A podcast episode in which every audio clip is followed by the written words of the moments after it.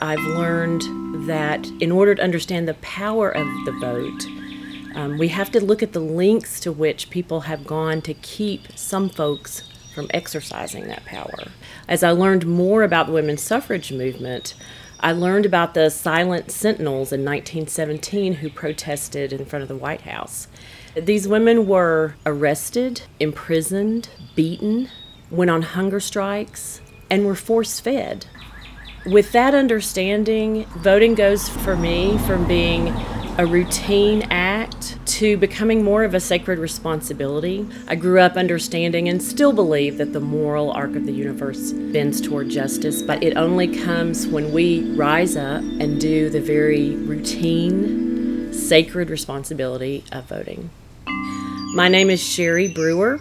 I am endowed with the sacred responsibility of voting, and I vote.